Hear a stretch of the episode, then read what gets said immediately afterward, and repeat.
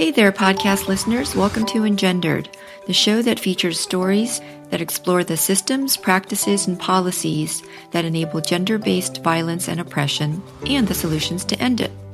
Engendered is sponsored by Kanduit, spelled K A N D U I T, and I'm your host, Terry Yuen. Welcome to the fourth episode of Engendered Reflections, where we look back on our series of family court episodes with a guest. My friend Michael is here with us today to join in that conversation. Currently, Michael leads a workforce development program at a New York City community based organization. He trains youth and young adults in building job skills and assists them with finding and retaining long term employment. Michael and I used to work together serving vulnerable and economically disadvantaged populations in New York City. And we share that common lens of understanding of how gender and intimate partner violence serve as barriers to achieving education and or professional success.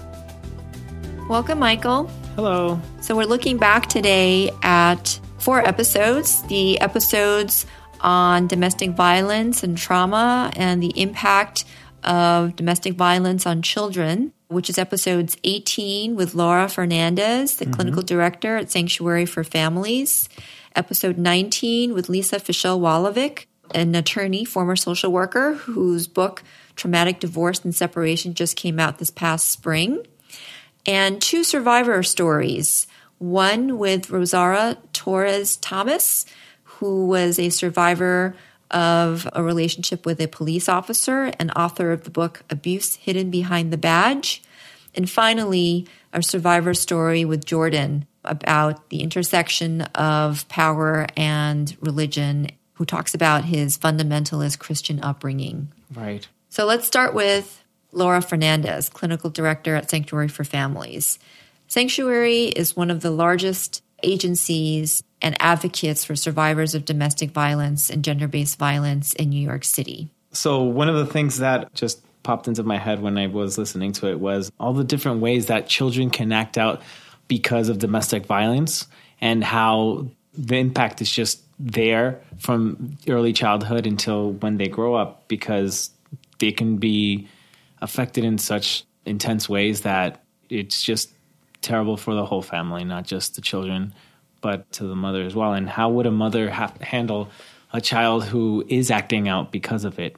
Yeah, I, I think Laura, when she spoke about sanctuary's services, touched upon how they offer group counseling and family therapy between the survivor and the child. And I was happy to hear it, first, it's great that they're trauma informed. That's right. In their in approach their, to what they're taking on. Right. And that's one of the things that I find admirable to be able to to do something about that, to, to have at least some power and some influence in the community. One of the things that I also thought about while I was listening to this is the power of, of making some social change. It it it seems to come slow. I was listening to a Freakonomics radio, and uh, one of the episodes talked about how social movements happen, starting from back in the day when they were discussing women's rights and and other rights. So all of these came really slowly, and there seems to be a strategy about going to it. So like they have to make sure one of the things that they mentioned, and basically one of the things that they suggested is to focus on one issue and, and, and keep your message clear. If the message is clear, then it's more likely to have an effect on the general overall opinion. And but this is not something that that's just going to happen from day one. It's it's something that people have to become aware of. The message has to be clear, and under, people have to understand what these issues are. So I don't think the general population knows a lot about domestic violence and and, and the underlying causes and issues and the effects. So I I I, I feel that it's a great opportunity for people to to learn this. And if the people that are in charge of of handling these service aren't aren't informed, then the message isn't going to be clear. So I'm glad that the message is clear, at least from what I heard of, of what Laura said. Yeah, and and to that point, I think a lot of our guests have touched upon when they're talking about having one parent that's an abuser and a quote unquote protective parent, that it's better to have one parent that's safe and nurturing than to have one parent that's safe and nurturing and an abusive parent. because there's that myth that that children need both parents, Right. and in, in particular the father. And I know Barry Goldstein talks about that a lot. And I wanted to share this quote by Bell Hooks mm-hmm. from one of her books. I think it's the book All About Love, where she says, quote, abused children have been taught that love can coexist with abuse. This shapes our adult perceptions of love. As we would cling to the notion that those who hurt us as children loved us, we rationalize being hurt by other adults by insisting that they love us. Wow. And so I think that's unquote, and that's a very powerful kind of recognition that what you're imprinting on a child in terms of what's acceptable behavior, Right. what's def- what's defined as quote unquote love, will actually determine your child's future relationships. Right. You also touched upon that in the podcast when you were when they when she mentioned the whole Julia Roberts Pretty Woman thing, where basically you have this myth like, oh well, this is what a sex worker deals with, and you get a man, and then he'll save you, and then it, and it's like this wonderful story uh, that that's portrayed on the movie. But that's that's not how life is. I'm pretty sure that's not how life is as a, as a sex worker, and that myth is just so harmful. Uh, it kind of brings upon uh, the conversation we had on the last reflection session when uh, we were talking about the media and the influence that it has on us. But yes, I it, it, it's something that is ingrained to you as a child, and it's it's just it's just so so powerful in its effect that it has on on on on society in general.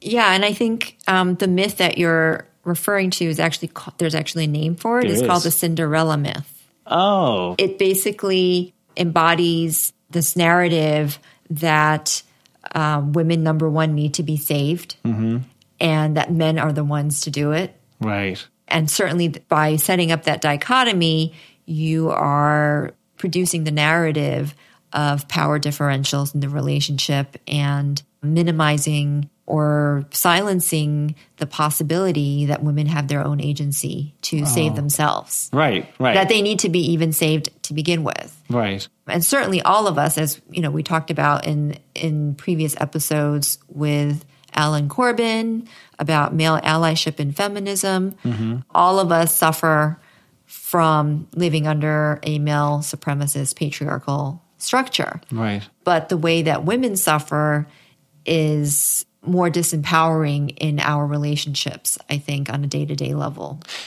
While that myth is is pretty prevalent in our in our society, don't I, I do think I, I would like to think that uh, slowly, slowly, but very slowly, we we we are changing that. I, I do think that the media is aware of that Cinderella myth and how they, they try to subvert it in some of the media. Like for example, Disney is is one that is very guilty of doing this with with most of their Disney films. But not too long ago, they had a. Frozen, and I think that's a step in the right direction. I don't think Frozen is perfect, but it, it wasn't c- circled around the man saving saving the day. well i didn't actually watch oh. that film Okay, I know it was very popular. Was the character a princess in any way? I'm curious because Yes. still, if you're if you're using that princess trope, Mm-hmm. I think it brings up a lot. There's a lot of historical significance. okay, It's loaded with assumptions about a girl's delicacy, of a prince who will come to save her. You know, of being angelic and pure okay. and white. And so there's a lot of, I think, implicit expectation I didn't say I didn't say it was perfect. Like I said, it's not something that is an issue that's going to be fixed right away. I, I'm hoping that us as a society together we're, we're we're taking a step in the in the right direction. Look, we have the Me Too movement now that that I believe is also a step in the right direction. I I, I think with this these this, the horrible political climate that we're living in, the bright side is that there's a pushback. People are not just standing there and, and, and, and taking it. You have you have a voice in Twitter that people now Twitter is a tool now that can be used for people to, to speak out and, and a lot of people can can have uh, can can can can support your voice and and and and amplify that. It, it, this is not something that's just happening. Well, I, I'm not saying that it's it's perfect. It's not all doom and gloom. I, I, I'm I'm just trying to take a look at the bright side of the of the equation here. So, what about the post separation power and control wheel the regular power and control wheel and the abusive children wheel, were those new to you? Were those tools The power and control that you had wheel- been exposed to before?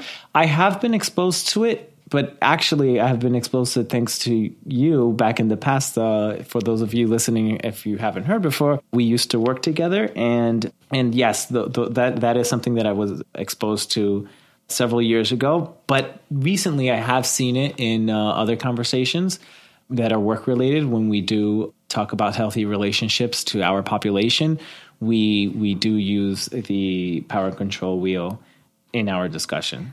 Was there anything about the other two wheels, the post separation wheel? Honestly, I have not been exposed to the ch- children one. Uh huh. So could could you? Sure. So some of the things that I think are either different or in addition to the tactics that are used to exert control and power over one's romantic partner differs when it comes to children.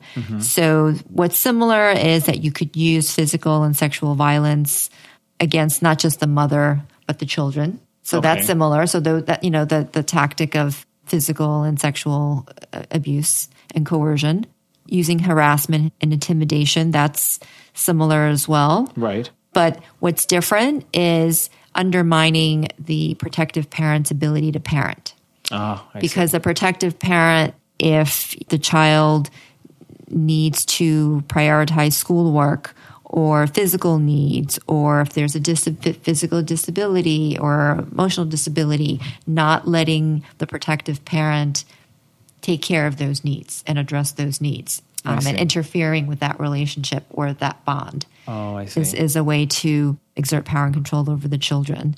Right. That's uh that's something that you talked about in the in episode 19 when we were uh when the, you guys spoke about the separation of children where where the father would transfer their child to another another school thus maintaining the control in that situation so yeah so and and and, and taking away the ability for the mother to take care of their child that way Yeah, yeah. So that that's disrupting the relationship with the children, and also falls under the discrediting her as a mother. So like Right. not valuing the maternal or the protective parent relationship with the child enough to allow that bond to continue or to grow. Right. So the example you're giving is when I was speaking with Lisa Fischel Wolovick, I was sharing an anecdote about how it's a typical abuser tactic to have when there's either joint legal custody or if the abuser has custody Right. And the abuser has determination around education correct yes they use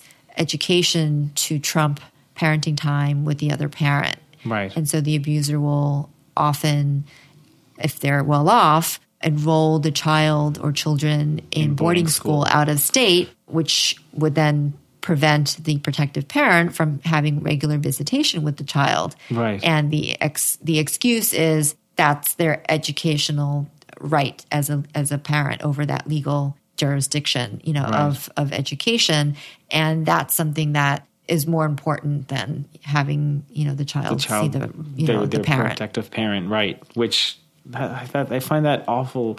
How people don't either don't see that or ignore that, or is it even brought up during court?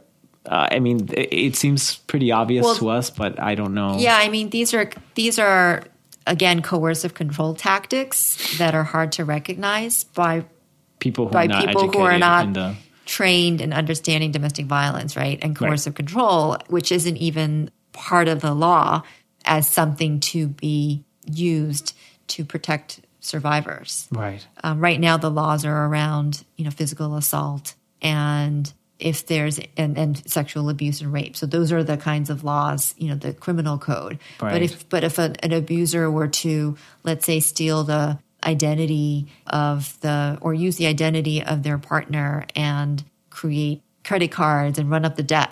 That's something that one can say could be identity theft Right. but it's not something that's easily prosecutable because of the proximity of the Of the- abuser to, to the, the- to yeah the person- to yeah the so- victim? yeah and it's not like stranger identity theft because it's your own spouse. And yeah so, then- there's a lot of things that you can do to a stranger that would be held you know, you would be held accountable for. than- yeah, yeah. At a criminal level that you couldn't do, that you can do with your spouse, rather. I, I did not know that. Yeah. actually. So even with for so just to finish the power and control wheel for the child, Mm-hmm. the two other things I wanted to touch upon sure.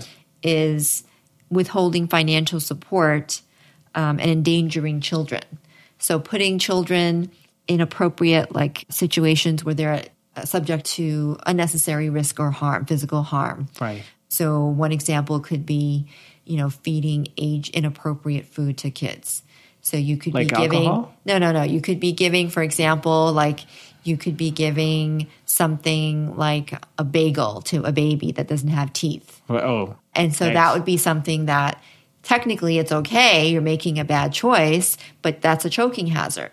You know, if the child doesn't have the ability Right. That's to do that the person in, in, in danger. in danger in theory, but then it's kind of like a gray area because the protective parent doesn't think that that's appropriate, recognizes it's a risk, but you as the abuser, you kind of go go straight to the line, but you don't go over it of what's, you know, what's acceptable Right. in order to number one upset the other protective parent and also to show that you have power and dominion over their lives and choices so the abuser threatens to feed the child. no will actually feed the child these things and you as a protective parent like have to be there. have to just accept it because it's not like it's against the law right Oh, what, but but is, is it? I but, mean, I don't. I, you know, or maybe like like if you were to put your child in the back of a car and they don't have a seatbelt, that's against the law because we Oh, have I see. because we have seatbelt laws now. Right. But if all of a sudden, for whatever reason, in our deregulatory environment,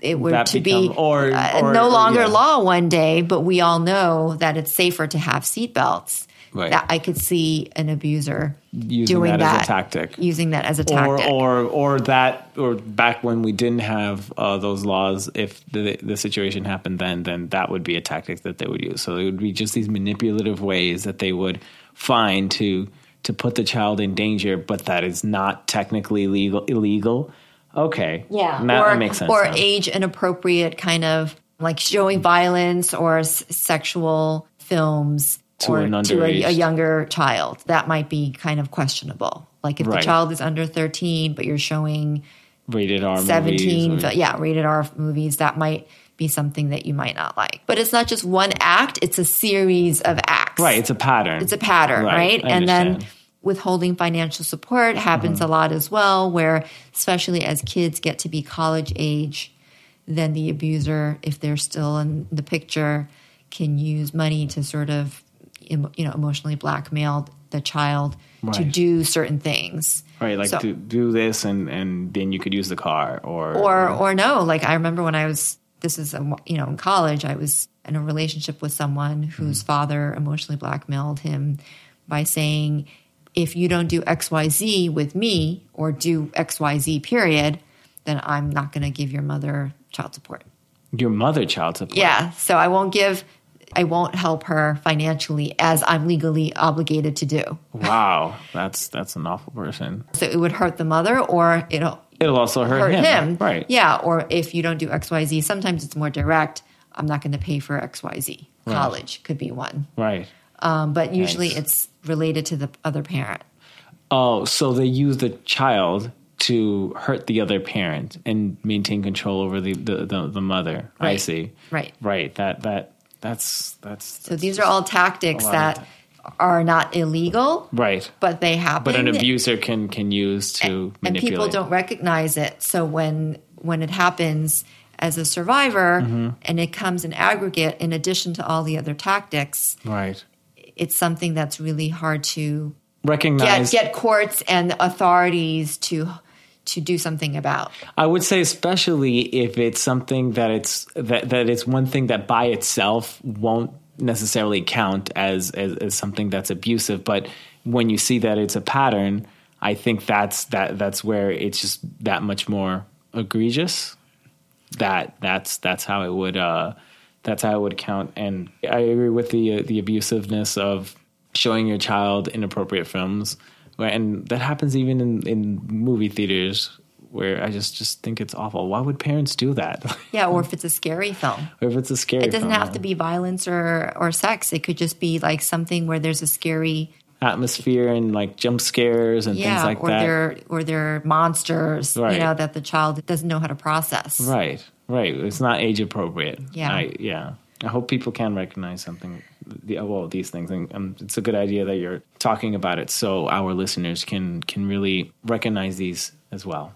Do you remember the conversation that I had with Laura about the NFL and the culture of misogyny there? Could you remind me? A little Sure. So I was, I w- we were talking about misogyny in general, and I cited the example about how that happened during that week to have heard an interview with Deborah Epstein, a former consultant to the NFL on domestic violence. She's a law professor who resigned, and she was being interviewed and gave an example of how wives of current and former NFL players shared experiences with her about domestic violence and their the broader culture of the NFL of misogyny looks the other way, which is why she resigned as a consultant. Right. And the example that she gave, which I cited in the interview with Laura incorrectly, so I want to just make sure that I'm I'm giving the full information Right. um, I have now Got it. is a woman told Deborah Epstein about a wives' lunch that the Professional Football Association puts on. And so women are invited to this very posh restaurant. They eat lunch. They get designer swag that they get to take home with them. And then someone comes and speaks from the Professional Football um, Association and talks about little things like this is a quote from the interview with Deborah Epstein. There will be nights when your husband comes home from practice and is interested in having sex, and you may not be. And that is a moment when we recommend to you that you remember what your husband is doing to support your family and think about that. Unquote. So, this is what the Professional Football Association tells Thinks it's the okay wives of say- the NFL. Right. I, I think I've heard heard about that before. That is just astonishing. Yes, it is. And so, can you imagine if you're a wife of someone who, we're just putting aside whether or not he's abusive? I mean, know, that's you, not, just, you don't have just being a wife your- in that culture, like all the other kinds of rena- relationship dynamics that may not be healthy, you don't have a space to actually speak out against. I would be interested in knowing what the reaction to to this was coming from the other wives. Do they think it's just oh yeah yeah I agree with that and we clap our hands and to to, to, to what what they said or or I mean it, that is just awful and really blatantly uh, just just appalling. Yeah, and I and I think you know that just speaks to our that speaks to the Culture, the I culture of sports and rape from the Hunting Ground documentary, Right. which was campus sexual assault and rape. Mm-hmm. There was a lot of there were a lot of examples in that film of star athletes at these colleges who had been accused of sexual assault and rape Right. and the schools looking the other way because these were people that were bringing in a lot of money Right. So to they were a whole enterprise basically Right. So there's this culture of entitlement. They're they're like, well, you know, this is what I deserve, and I could do that because uh, I can. And, and the whole system comes together to protect the rapist right in this case, yes. And I, I hope people can recognize this and and and and the voices of those who are are abusing their allies could could could hopefully be heard. I, I mean that that is appalling, and it, I'm glad to at least see that other people are listening to this and, and, and calling it out for what it is. It's just outright abuse. It's just something that can't be um, ignored. yeah i mean i think with the nfl white player association example there's you, i don't fault someone for wanting to engage in a profession that they enjoy that they're good at Right. um, where they make money and they're rewarded financially for it Right. But, but I, I think there's also a responsibility for speaking out when there's behavior or a culture that doesn't conform to your values. Right. That there's a responsibility that those individuals have to the larger community as role models to the boys and girls, you know, who are watching these games and and viewing these players as role models. Right. So they look up to them. It's it's kind of like the the whole scenario where the child is seeing the father abuse be abusive both to the, to everyone in the family and then the child if, if it's a boy then or if it's a girl they would feel like oh well this is how things are and then this is how it should be. And so when they grow older they're going to feel like this culture is okay. I think this it, this isn't just isolated to well obviously it's not a, uh, just isolated to sports culture.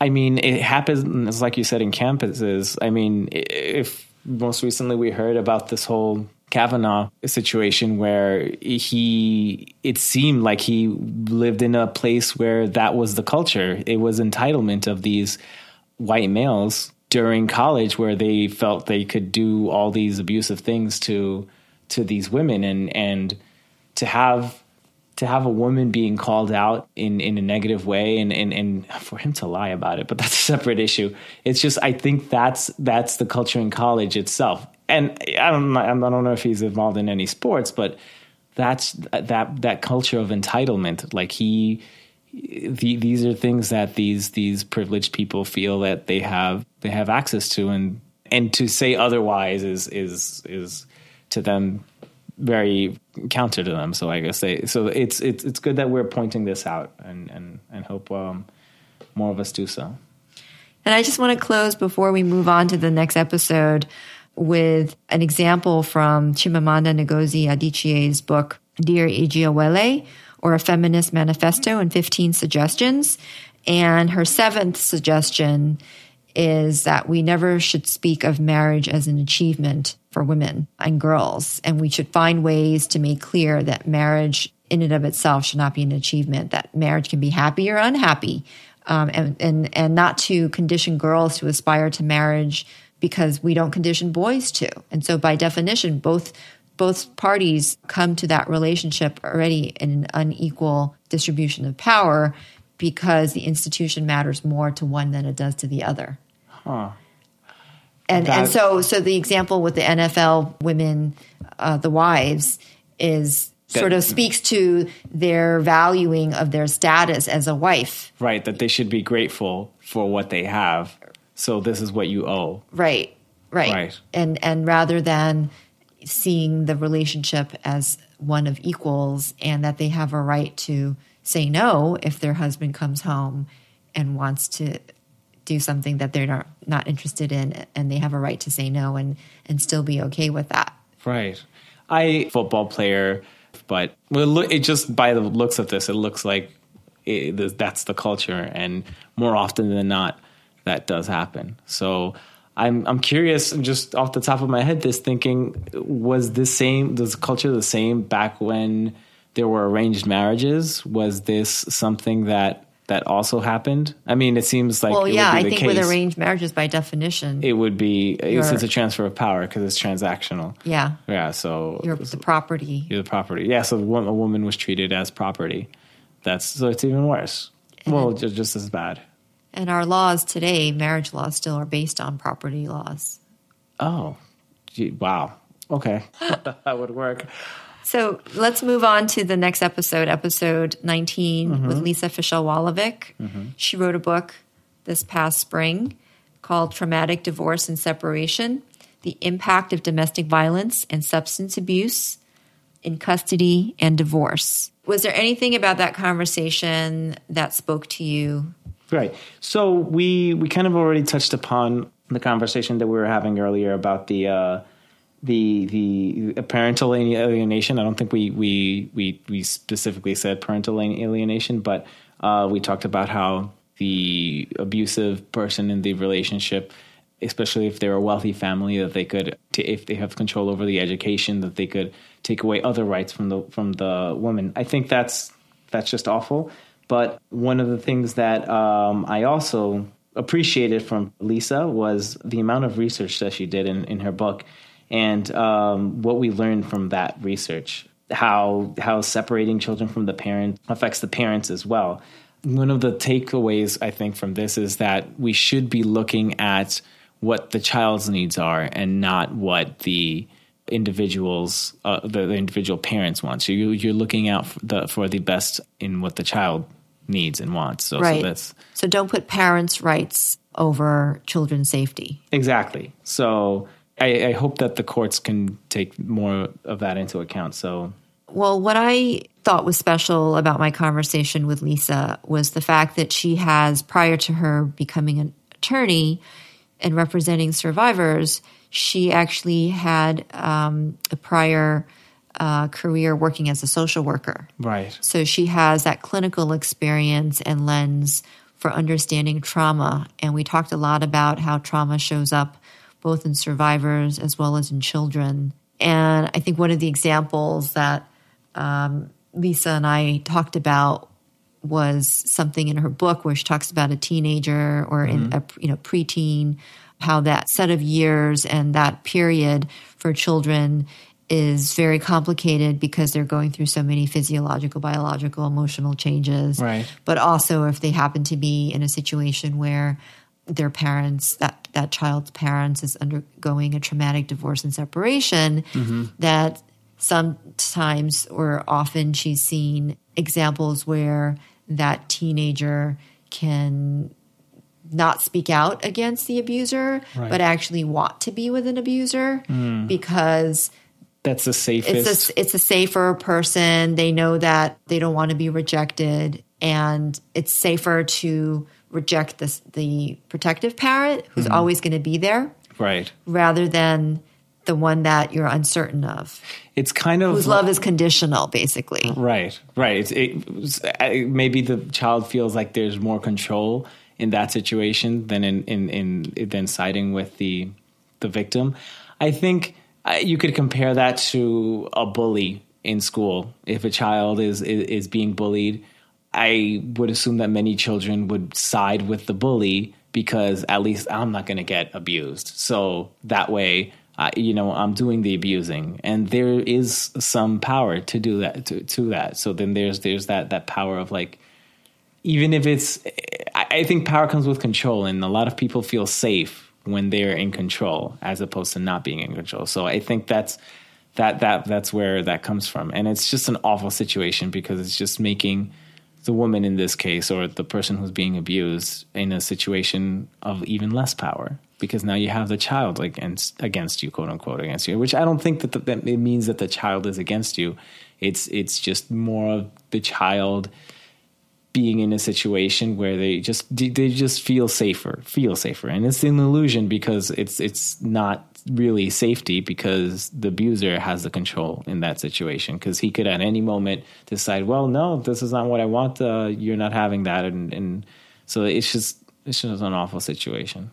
Yeah, and I think also there's the risk that Lisa goes into more in her book. We didn't talk about this as much in our conversation, but the risk that the child, um, if they're choosing during that very sensitive time to be with an abuser, that they can be, the child can be conditioned to being used to aligning with power and not have uh, the opportunity to really work through those dynamics right in in the relationship between the parent and the child mm-hmm. as well as the two parents and then replicating that later on in their future romantic relationships or right. other other relationships. Right. So it'll be worse in the future.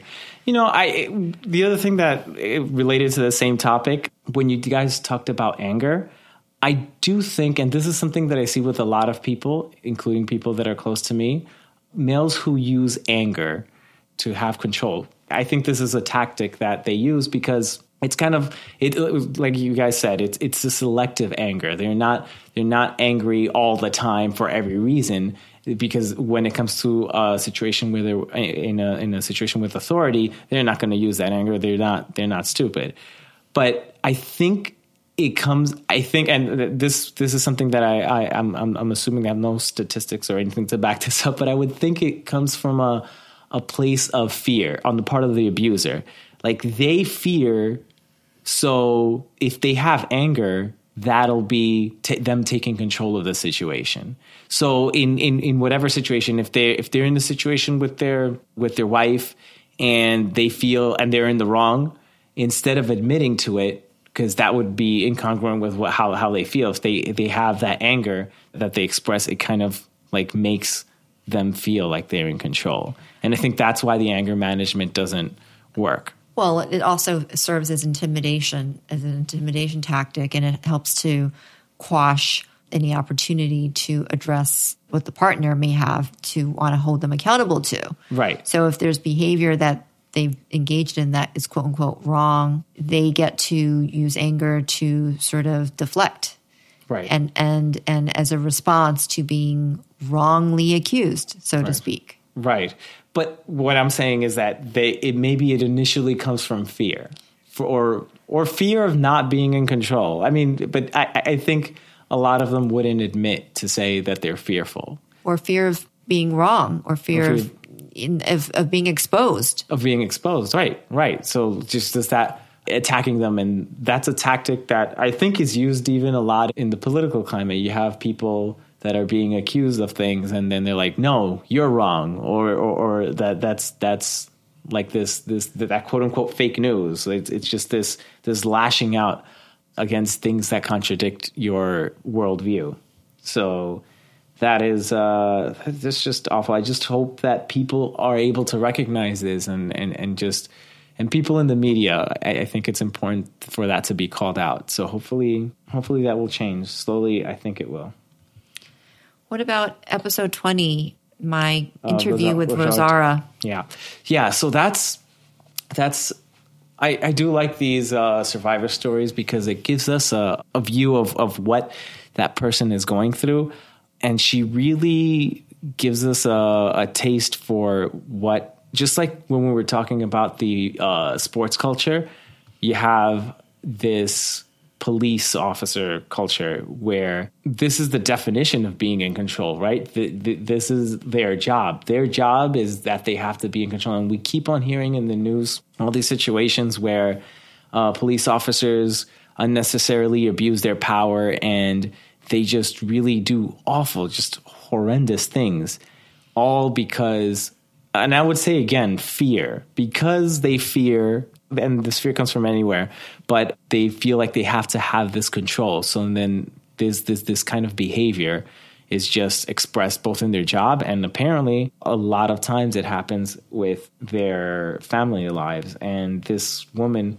it's just awful to hear what she had to go through. I mean, for having your retina detached it's and for then it not to be recognized by other people as as as abuse it's it's just awful Yeah, I think Rosaura really spoke to me when she talked about the quote unquote code of silence in mm-hmm. law enforcement, right because I feel like that code of silence extends beyond law enforcement. It, there's so many different cultures and systems where there's a code of silence. There's a code of silence in sports we talked about, right? Right. College sports. There's a code of silence in so Penn State is an example. Right. Code of silence in the Catholic Church. right right Right. all these all these areas where power is expressed in one way or another it, there's this code of silence to maintain that status quo which i with with people like um Rosaura, she's uh, she's she's bringing that to light. One of the things that she mentioned though was that the there were people who who kind of recognized it but didn't do anything about it. And it's not just strangers, but the I was it was it the mother-in-law that um I, I'm not I'm, I don't The remember. the sister in law. oh the sister-in-law right that she she recognized it but then it's like oh just just let it be or just I think, well, there was also, I, I think what struck me about Rosaura's story was that there was a lot of self doubt and self blame on her part on her part. Yeah. And, and it sort of formed the narrative that she told, she told herself while she was in that relationship where she kept questioning, you know, and taking responsibility for her husband's ex husband's actions. Right. And the fact that you know the, culturally there was this also this larger narrative that she said she didn't think she was good enough. Right that she felt lucky. Oh just like the, the football situation right? Where she was like well you know this guy was amazing and and i i felt like i didn't deserve him because i had two kids and so then this abuser just you know wanted to have somebody to control and this was he wasn't really looking for a wife he was looking for a slave Right. So she had three. She had three kids. One was a baby. Right. And she saw her children as detracting from her status, I guess. Right. Right. Right. And devaluing. Devaluing. Yeah. And so I think that really colored her choices that she made and her and her judgment and analysis around what was happening to her because right. she, she, felt like and i think this is a very common narrative mm-hmm. that no one else will want me right now i've I I have spoken to a couple of people who do feel that way. It's like, oh well, I have kids, and and you know who's going to want me, or what am I going to do? Like they do feel devalued, and I, I, hope whoever's listening to this for you're not devalued if you have uh, children. It's just it's just a narrative you shouldn't tell yourself. Yeah. So right. So. so hopefully that that conversation was able to really help listeners who identified with Rosaura's sort of stream of consciousness that she was her story that she was repeating be something that can can um, sort of stop that narrative and right. and break it and and really help you question why you have these ideas and um, who's defining these these values and making these judgments and and whether they're valid or not. Absolutely. I mean, she she's very well accomplished. She I mean, she wrote this book and and she's bringing awareness. It's someone that I hope we all value in in our society and we're glad to have her. Yeah, so. it, it, takes a lot of courage to speak out against abuse in general, Absolutely. but especially against systems like the law enforcement right. taking on a whole major city in the in the country and yeah, exposing their covering up of her case. I mean, it's by no means the safest thing to do. So it's very admirable that she's doing uh, something like this. So I, I, I really hope that um, our listeners take her story and find it inspirational. Our final story is episode 21. Mm-hmm. Jordan. Survivor Story series with Jordan. Yep. He grew up in Dallas, Texas, in a fundamentalist Christian home. He was the second out of eight children. Right. He grew up with the teachings of the Institute in Basic Life Principles, which right. listeners might be aware of or might have heard from the TLC Duggar family, 19 Kids and Counting. It's the same ministry.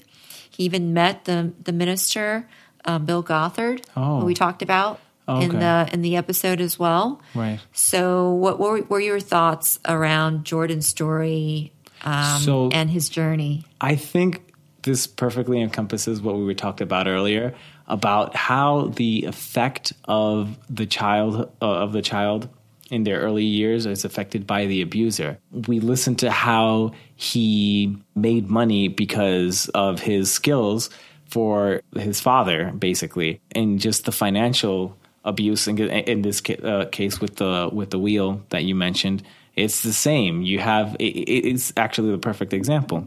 So we see this and we see how his life was affected in such a powerful way. And I, as as as he, as hopefully many other survivors do, will hopefully be successful. And he seems to have lived a very eventful life afterward. So, from from moving out on his own in New York City, you have to be very brave to do that. Coming from where he came from, not everybody survives something like this. So it's something that that's again admirable and someone to look up to.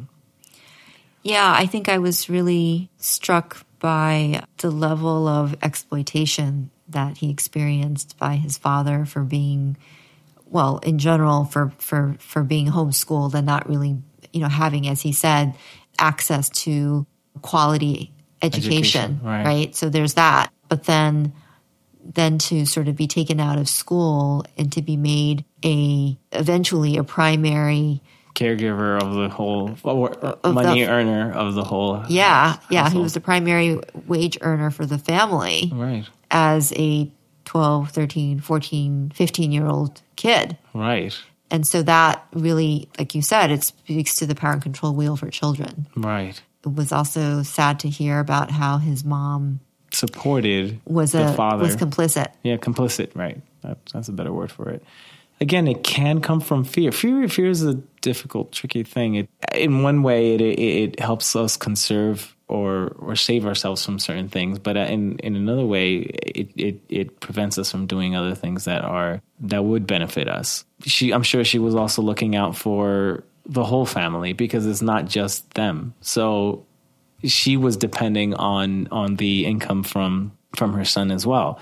So that's something that I think I think uh, it, it can't be. It, it, uh, there's no easy answer to to to this.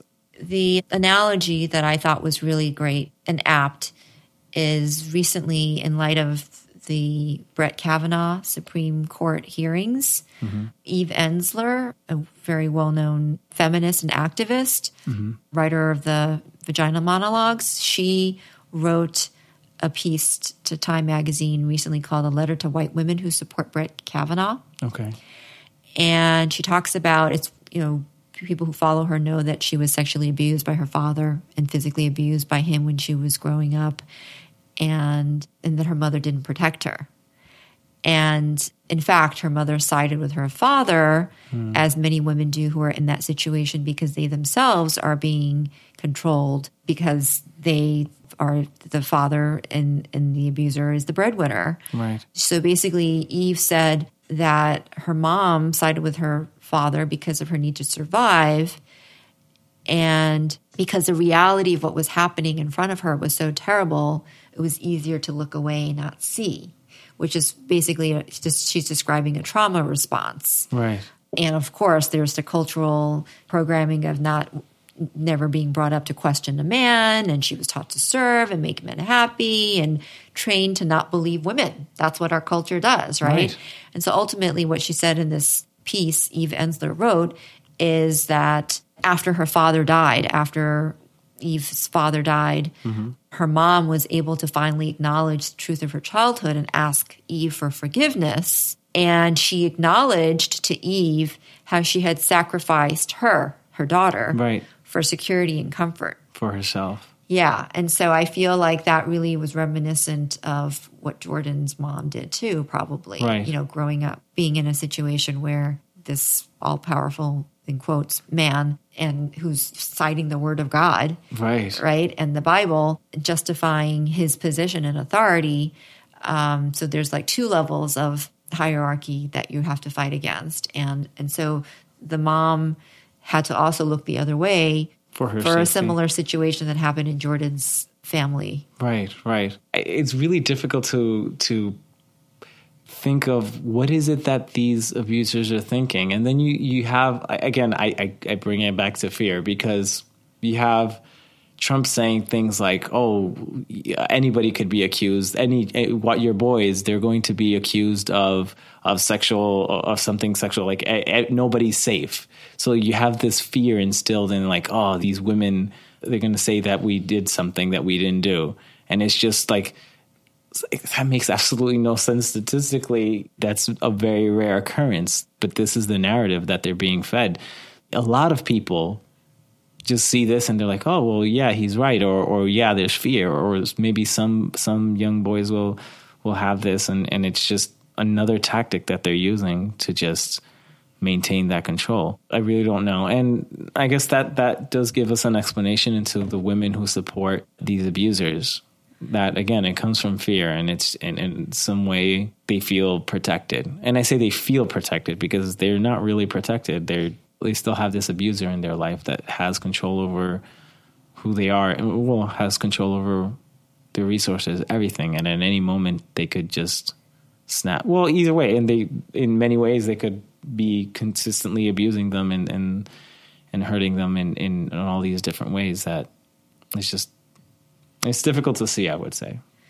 Yeah, I mean, I, I think that there's an underlying theme of also trauma, you know, not recognizing and underestimating the impact of trauma in our lives. Right. And and like Eve was saying with her mom, she needed to look the other way because it was too much to admit for her own her mother's survival Right. that she had to deny and not not acknowledge what was happening to Eve. Right. So she had to. Yeah. I Right. mean, it's traumatic just to look at something like that. Now, can you imagine poor Eve having to go through that, and the mother? uh, And and then maybe being in the position where you're not empowered to actually act or help. Right. So what do you do? So you have to pretend that it's not happening.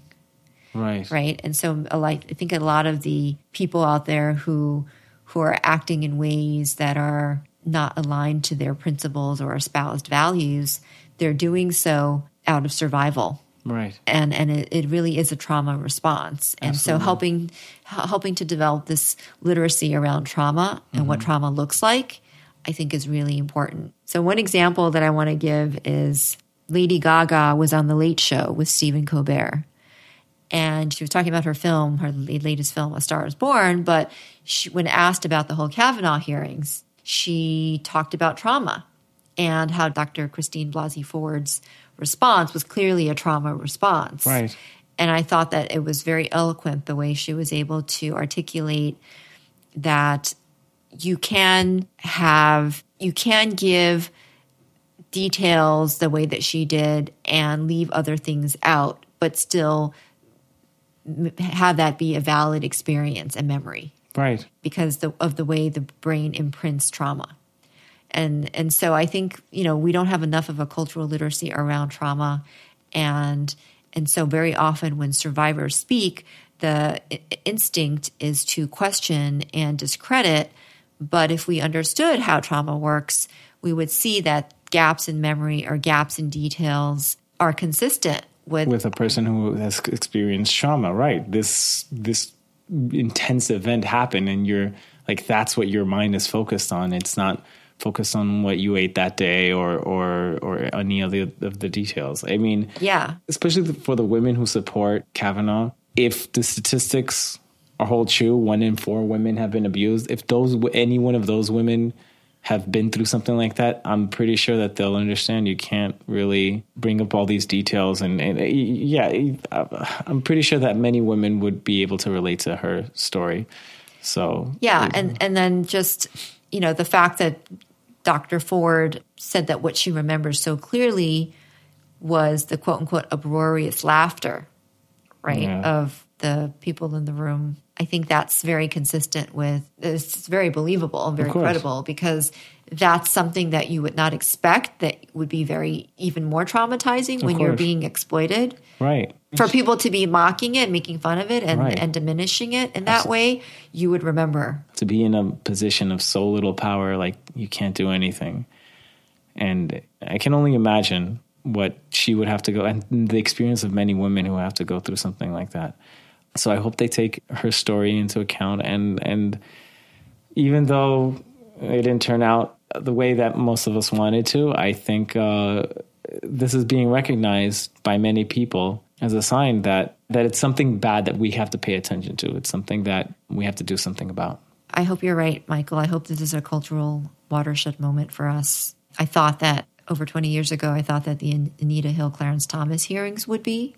But That was very much something that imprinted me in my mm-hmm. early adulthood. So now, you know, this is a different situation. It's we're in a different moment in time culturally, but also the two players who are involved are both white. So I think that creates a different level of Right, engagement and the racial dynamics, you know, sort of gives it more visibility as well and and hopefully Dr. Ford more credibility. It was funny because I the reason I mentioned their race is it was also in SNL's weekend update where they referenced that this time it would be different because the two players are both white. So I actually thought that too. So let's let's hope that this is a moment where the response will actually generate lots of engagement, lots of activism, mm-hmm. a lot more people wanting Voting. to learn. Yep, and voting. So within a month, we're That's going to have the from now. midterm elections. Well, let's keep our fingers crossed and let's get active to continue to go out there and make a difference. absolutely, let's do that. All right. Thank you, Michael. Thank you. Thank you for listening to this episode of Engendered. The show is sponsored by Kanduit. The mission of Kanduit is to connect human service providers with the resources they need to empower their clients to be safe, healthy, housed, educated, employed, advised, and secure. Can Do It helps to bridge the service gap and can be found at kanduit.com. Can Do It. I'd love to get your feedback and hear any questions or suggestions you may have for the show. Please email us at engenderedpodcast at gmail.com with your questions. Until next time, I'm your host, Terry Yuan. Thank you.